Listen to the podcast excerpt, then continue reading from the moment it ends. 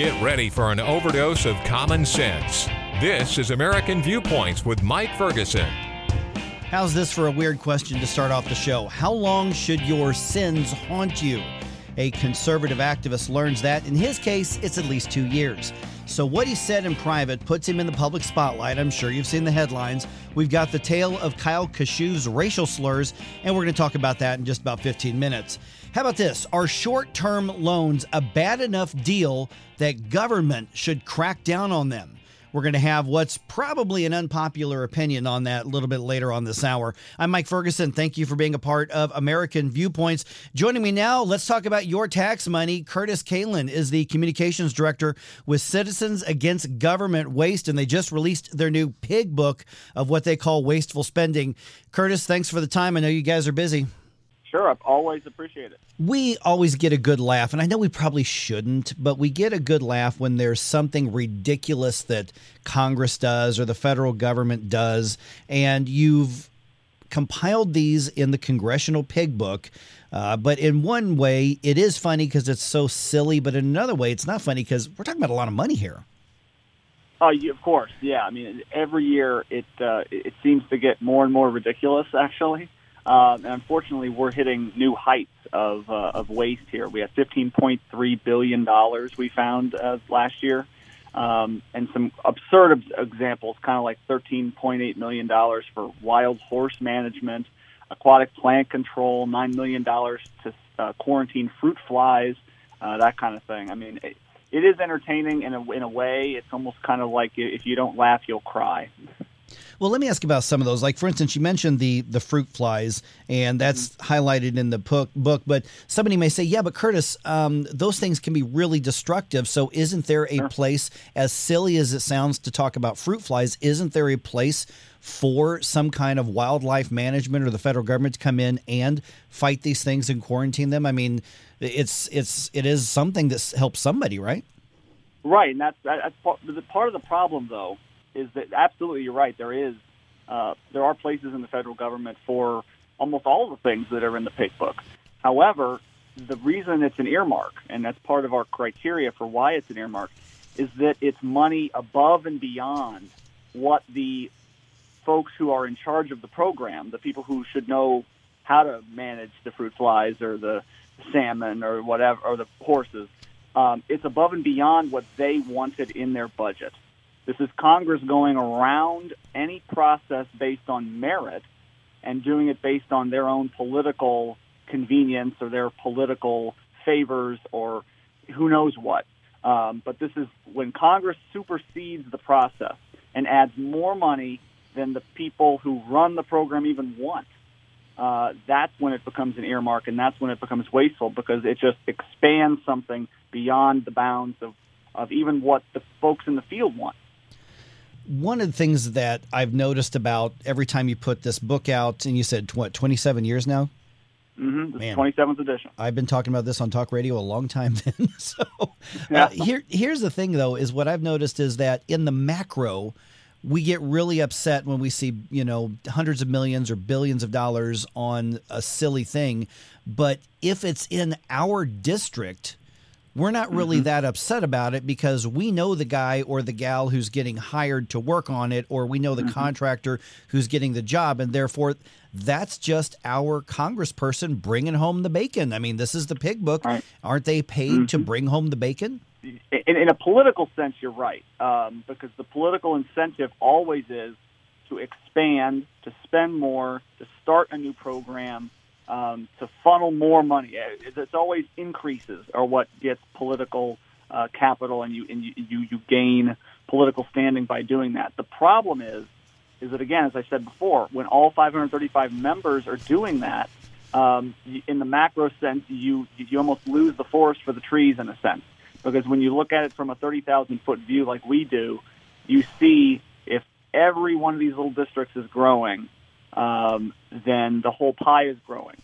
Um, and frankly, what is needed is members of Congress, and there are a few. There probably aren't as, aren't, aren't as many as there needs to be, but there are a few that have renounced earmarks and they've told their constituents, look, I'm going to get you the money, but I'm going to get it to you the right way. I'm going to go through the merit based process because guess what? If if our money, taxpayer money, is important enough to be spent on a program, then it should be it should easily then pass through a merit-based process, and it will receive the money. If it can't if it can't meet the merit-based process, it shouldn't be getting the money anyway. This is one of those areas where there are offenders on both the Republican and the Democratic side. So, what I'm hearing you say, Curtis, is that this is about the process and the culture. 100%. It's about the culture. I mean, our, our president here at CAGW likes to say that there, um, there are three parties in Washington, actually. There are Republicans, Democrats, and then there are appropriators, the ones who hand out the money. And frankly, the pig book uh, shows that as well. Every year that Democrats are in charge, they are the biggest offender, and every time Republicans are in charge, they're the biggest offender. And that's the problem: is that um, just switching it back and forth and having your pet project and then my pet project and then you know back and forth forever, you're not really solving anything, and and all the while the waste continues to go up and up and up. The coverage of politics and and the politics itself has almost become a political football. I mean, this is reality television uh, in, in some ways that we've seen. So we talk about huge amounts of money. We talk about the the debt that you just referenced, but how does this affect my life on a day to day basis? Because I think a lot of times we think of these numbers as scorecards or just as a spreadsheet. And well, mm-hmm. it's frustrating when that happens, but I'm still making my mortgage. I still have a job. How does it affect us directly? fundamentally our principle at CAGW, and I think it's shared by most taxpayers, which is that every taxpayer dollar is sacred. Now, your personal life, um, perhaps not directly, but indirectly in a sense, every dollar that's wasted in the name of something that's important. So, uh, as you said, maybe having uh, maybe quarantining fruit flies is super important, but every dollar wasted in that effort, in that name, is a dollar not spent on helping someone or on a program that might actually do some good. And that's the problem. When the pie keeps when when the pie is diverted and money is diverted from other necessary priorities, that's when it starts to affect people's lives. Um, people that are affected by these federal programs, and the government is fairly large, and so a lot of people are affected by these programs. And so when money gets diverted, people do feel it in certain constituencies and in certain areas of the country as the debt continues to grow, we keep paying more on the interest on the debt. So at this point, I think we're in the next couple years, the interest on the debt we're paying is more than the Defense Department, which is a, the biggest department we've got. So at some point, taxes are going to have to be raised to pay for these things. Ec- economic growth will be impacted by this big debt and deficit. So in the end, it will come to hit us. It's like a wave that we don't quite see yet or we don't quite feel yet, but that doesn't mean it's not growing and it's not dangerous. Okay, so the pig book is at cagw.org, Citizens Against Government Waste. So cagw.org. Real quickly, Curtis, what do you want people to do with the information? I mean, it's one thing to read it and get upset, but what mm-hmm. do you, action do you want people to take? Well, first of all, the, the, the easier way to get to the pig book directly is just www.pigbook.org. Uh, you can go directly there and get straight to the pig book um, with all of our examples, and you can read it. It's fairly easy read. What you can use this book for is you, you should be able to confront your representatives, and because it's as I said before, it's all about the incentives. If the political incentive is to bring home more bacon, then that's what the politician is going to do. Um, but if the incentive is to make government more efficient, to cut the waste, to try to get this debt and deficit under control, if that's the incentive, and you tell your representative, look, I don't want you to bring home the bacon for some specific contingency. I want you to look out for the welfare of the whole country.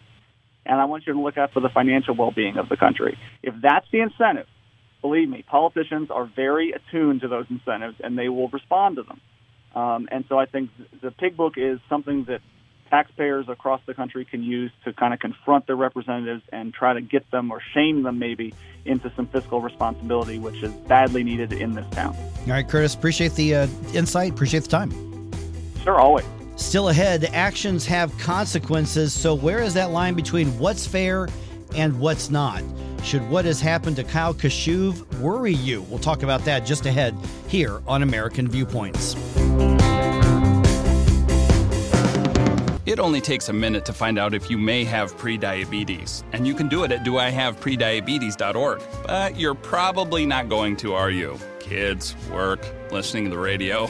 You're busy, which is great because busy people can't get prediabetes. Oh my, I read that wrong. they can. Should have worn my glasses. So visit doihaveprediabetes.org and take a short test because prediabetes can be reversed. Brought to you by the Ad Council and its pre-diabetes awareness partners. Not completing high school is more of a social thing than it was an academic thing. Even though all these years have passed, I still had that longing to have my diploma. At age 30, Carissa finished her high school diploma. If you're even considering getting your high school diploma, you can do it. No one gets a diploma alone. If you're thinking of finishing your high school diploma, you have help. Find free adult education classes near you at finishyourdiploma.org. That's finishyourdiploma.org. Brought to you by the Dollar General Literacy Foundation and the Ad Council.